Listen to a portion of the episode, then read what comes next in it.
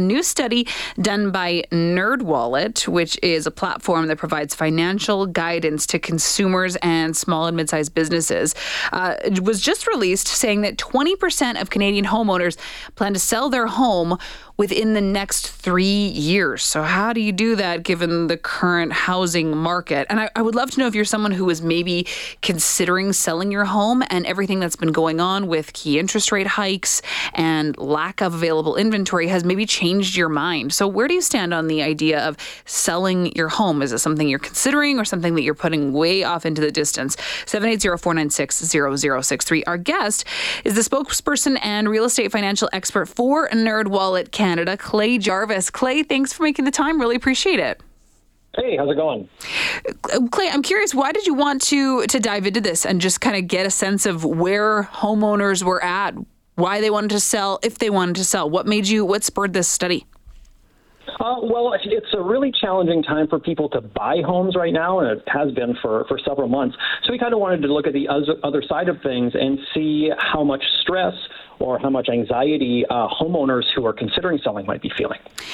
Yeah, and you can imagine that that stress level would be quite high given all of the, the negative news that we've seen. Uh, I mean, we do have a little bit of a relief. The Bank of Canada decided to halt that key interest rate as of September 6th at 5%, um, but still kind of a dicey situation for anybody that's considering selling, taking on a new mortgage, trying to find something that suits their needs. So, was there anything in your study that really surprised you in terms of findings? Well, I think the thing that surprised me the most was just the sheer number of people who said that they might be selling in the next three years.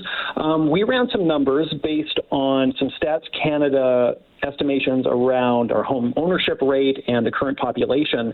And if these 20% of people do actually list their homes in the next uh, in the next three years, we'd be looking at almost 2 million homes being listed uh, between now and 2026 every year, and that's just way, way beyond um, historical norms. So if that were to happen, the the market would be flooded with with inventory that it's never seen before. Um, but we're wondering if maybe you know, it's hard to predict what's going to happen three years down the road. And there's also some obstacles standing in the way of people wanting to sell their homes. So sure. we think that there might be a little bit of optimism baked into there. So for the 20% that are are saying that they're planning on selling their homes, do they fit a certain demographic? Eh, are these people that are maybe in starter homes that are thinking that they want to they want to try to upgrade or maybe it's the opposite? Maybe it's older generations that think that they want to downsize a little bit? Who are we talking about here uh, the the biggest group of people that wanted to sell or are thinking of selling are downsizers. Okay. Um, we found that 34% of the people who are expecting to sell their primary residence in the next three years, they said their primary reason for doing so is to downsize, um, which would suggest to me that these are people maybe are empty nesters. Um, they don't need the space that now that their families have moved on, and it's time to scale down. So, is this also then people that are trying to to capitalize on the housing market as it stands right now? I mean, if you're downsizing you're likely in a better position. I would think if you're trying to find anything that's going to suit your needs that might be bigger or more expensive, that might be where things get tricky. So, is this people taking a look at the market and saying, yeah, now's the right time for me to make the most money off of my home? Well, I I hope people aren't thinking that because if you're trying to sell your home when interest rates are six seven percent, um, you're dealing with a group of buyers whose buying power is greatly reduced, mm-hmm. um, which is which is another concern that a lot of people who are considering selling have so that they might not get the the full dollar value for their home when people are struggling to get financed.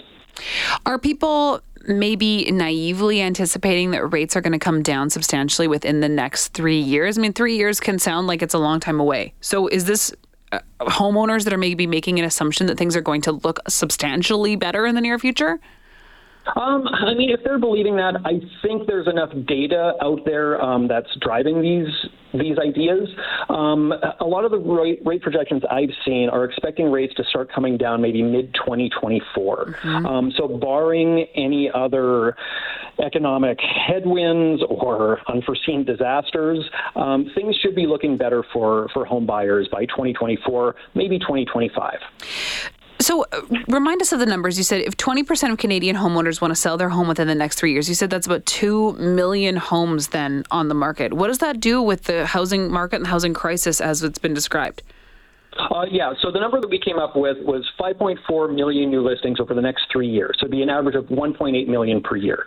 Uh, if that number of homes hit the market, you would see you would see home prices behave how people want them to behave. They would come down rapidly because all of a sudden buyers would have so much more choice that sellers would have to negotiate with them, and there'd just be such a glut of inventory out there that the the demand would finally be sated by all of this new new inventory. Even if that were to happen gradually, I mean, not everyone's going to put their house their house on the market at the exact same time. So even with a gradual um, shift, it would still look like that.